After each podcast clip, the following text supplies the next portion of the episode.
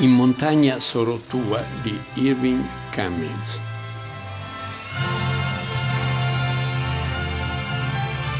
Devi costruire un bucatino di samba di tango di milonga. Let's go to that pan americana jubilee.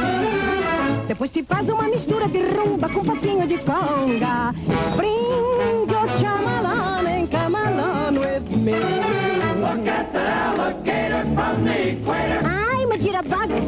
I just like a Yankee Doodle Dance. Questa storia comincia nel 1945 con la liberazione, con l'arrivo degli americani in Italia, con l'arrivo degli americani, con l'arrivo del boogie, con l'arrivo delle musiche di Glenn Miller, che gli italiani conobbero attraverso un film Serenata a Valle Chiara, bianco e nero, 20th Century Fox, di un regista mediocre, Bruce Amberston, che piacque enormemente agli italiani. Il film era del 41.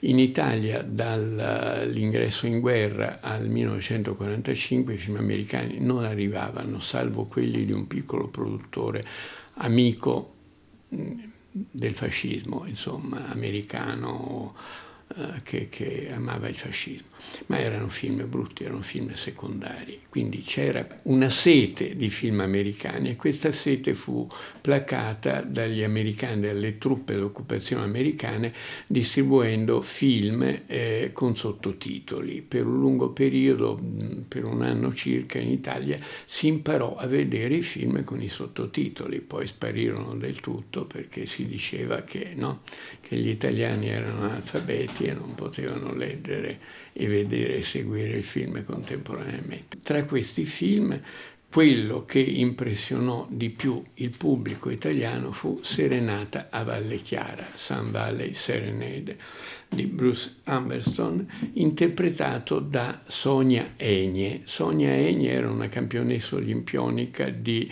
eh, pattinaggio sul ghiaccio. E diventò famosissima, diventò per un breve periodo l'attrice più pagata d'America e, e era anche però mh, protetta da una casa di produzione, la 20th Century Fox, che sul musical aveva puntato moltissimo, in principio con un'attrice bambina, Shirley Temple, che era una che cantava e ballava e si trattava di commediole sentimentali, la bambina dai riccioli d'oro con, eh, con, eh, con molta musica. Ma eh, subito dopo, e prima in bianco e nero e poi in Technicolor, da una serie di film diretti da Irving Cummings, che è uno che veniva dal musical, dal musical a teatro, dal musical eh, nel cinema, era un mestierante, uno però che il mestiere lo sapeva fare e si intendeva di musical, si intendeva di musica. Fece diversi film per la Fox, uno anche con Rita Hayworth, Follie di New York, e fece soprattutto alcuni film interpretati da Betty Grable o Alice Feie o Don Amici, Cesar Romero, da un gruppo di autori che erano sempre un po' gli stessi e da un'orchestra, questa volta non Glenn Miller ma di Harry James, pure sulla scia di, di Miller, un jazz divulgato, un jazz, un jazz boogie, insomma più ballabile e però molto trascinante.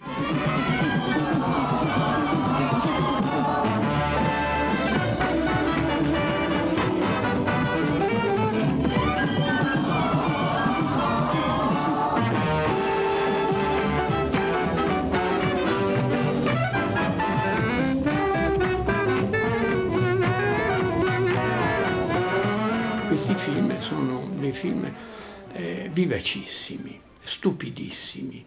Eh, il musical eh, scaccia pensieri eh, senza enormi abilità di nessun genere. Alla Metro Goldwyn Mayer si producevano dei capolavori del musical, i film di Vincente Minnelli erano stupendi, spettacolo di varietà, avevano Fred Astaire, avevano Gene Kelly, avevano Sid Charisse, avevano una scuola del musical geniale, decisamente geniale questi della Fox erano più eh, legati a una tradizione eh, teatrale di intrattenimento non, non molto elevato, non molto esigente.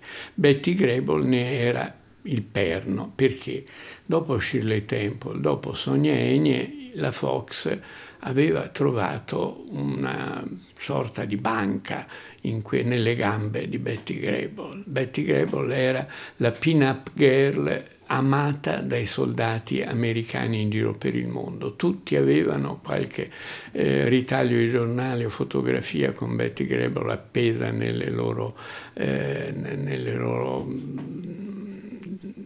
scatolette in cui tenevano i loro, i loro, beni, era soprannominata Le Gambe e la 20th Century Fox arrivò ad assicurare le gambe di Betty Grable presso una grande società di assicurazione per milioni e milioni di lire, perché era un investimento tale che dovevano garantirsi. Ecco. Betty Grable era simpatica, mm, una attrice di varietà, senza grandi ambizioni e senza eh, grandi complessi. Insomma, sapeva far bene la sua parte, era abbastanza insignificante, però era belloccia, ballava bene, cantava bene, era quello che ci voleva e sapeva rispondere a tono agli attori eh, con cui la, la, confrontavano, che erano genere attori molto mediocri anche loro, John Payne, Cesar Romero che faceva eh, il, la parodia del eh, Latin Lover messicano in quel caso, Don Amici che era un attore origine italiana, si scriveva Meche, ma si diceva Amici perché appunto si chiamava Amici, era il suo cognome. E soprattutto in questo gruppo c'era anche Faye che cantava molto bene, è quella Alice non abita più qui, il film, uno dei primi film di Scorsese, è questa ragazza appassionata di, di Faye. E, e Betty Grable balla bene, canta bene, ha dei partner notevoli, ma soprattutto insieme, tra, tra questi partner c'è un'attrice eh, comica, Charlotte Greenwood, che è una... Mh, mm, alta alta, lunga lunga, già un po' zitella, già oltre i 30, eh, che però fa mm, delle danze acrobatiche molto divertenti. Insomma, c'era un cast di tutto rispetto, ma non migliore di quello che ne so, di, un, di una rivista di Wanda Osiris e Carlo D'Apporto. Ecco, il livello era quello, puro intrattenimento.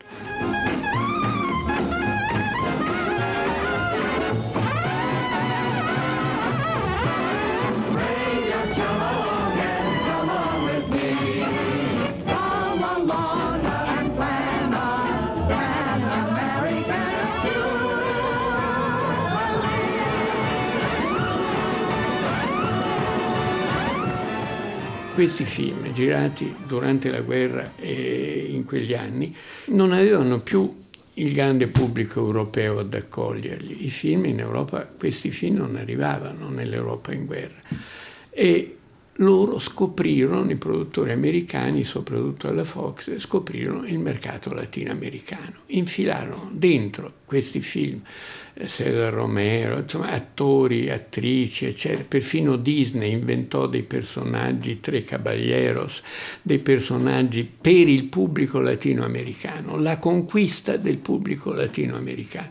È un'operazione riuscita, anche se il cinema latinoamericano aveva eh, i suoi cantanti, i suoi musicisti, aveva i suoi melodrammi, aveva una sua storia anche di un certo livello, non, non, non tutt'altro che secondario. In questo quadro eh, il personaggio chiave diventa quello di Carmen Miranda. Carmen Miranda, un'attrice di cui tutti noi bambini eravamo entusiasti, perché eh, era una parodia, se vuoi, del Brasile, della logica brasiliana. Carmen Miranda è una geniale cantante, bravissima, bravissima, venerata da Caetano Veloso, da tutti, è un momento chiave nella storia della musica latinoamericana, della musica brasiliana in particolare, del samba in particolare, si dice samba non la samba come dicevamo noi italiani all'epoca, e già lanciata dalla radio, già lanciata da alcuni film brasiliani, finisce a Hollywood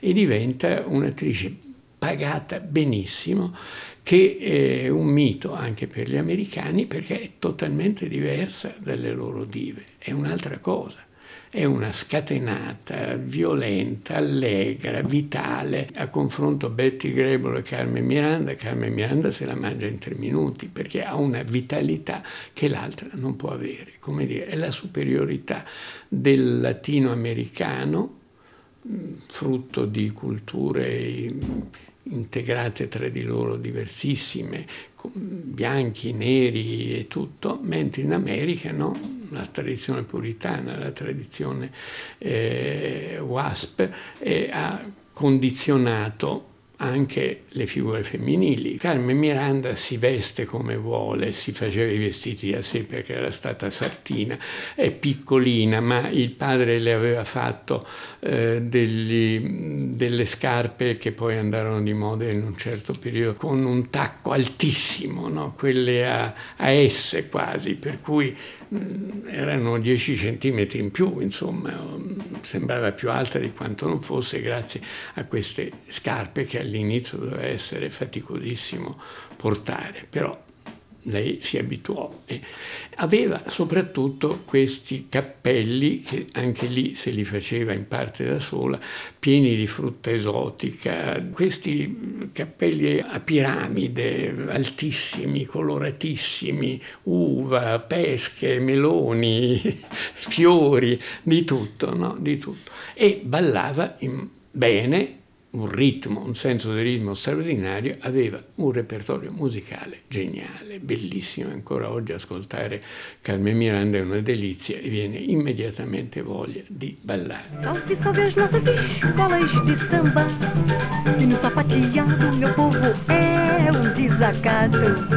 Meu samba é feito com gente bamba Tem tamborim, tem cuíca, panda e mulato Salve, salve as nossas escolas de samba E no sapateado meu povo é um desacato Meu samba é feito com gente I film di Cummings, parlo di alcuni in particolare, quelli dove c'è Carmen Miranda in tutti e tre e che rappresentano il discorso di conquista del mercato latinoamericano di cui dicevo, grazie a Carmen Miranda e sono in Montagna Sorotua, che forse è più divertente, si chiamava eh, Primavera sulle montagne rocciose, Springtime in the Rockies, c'è sempre il turismo anche qui, eh, non, eh, Notti Argentine e Una notte a Rio.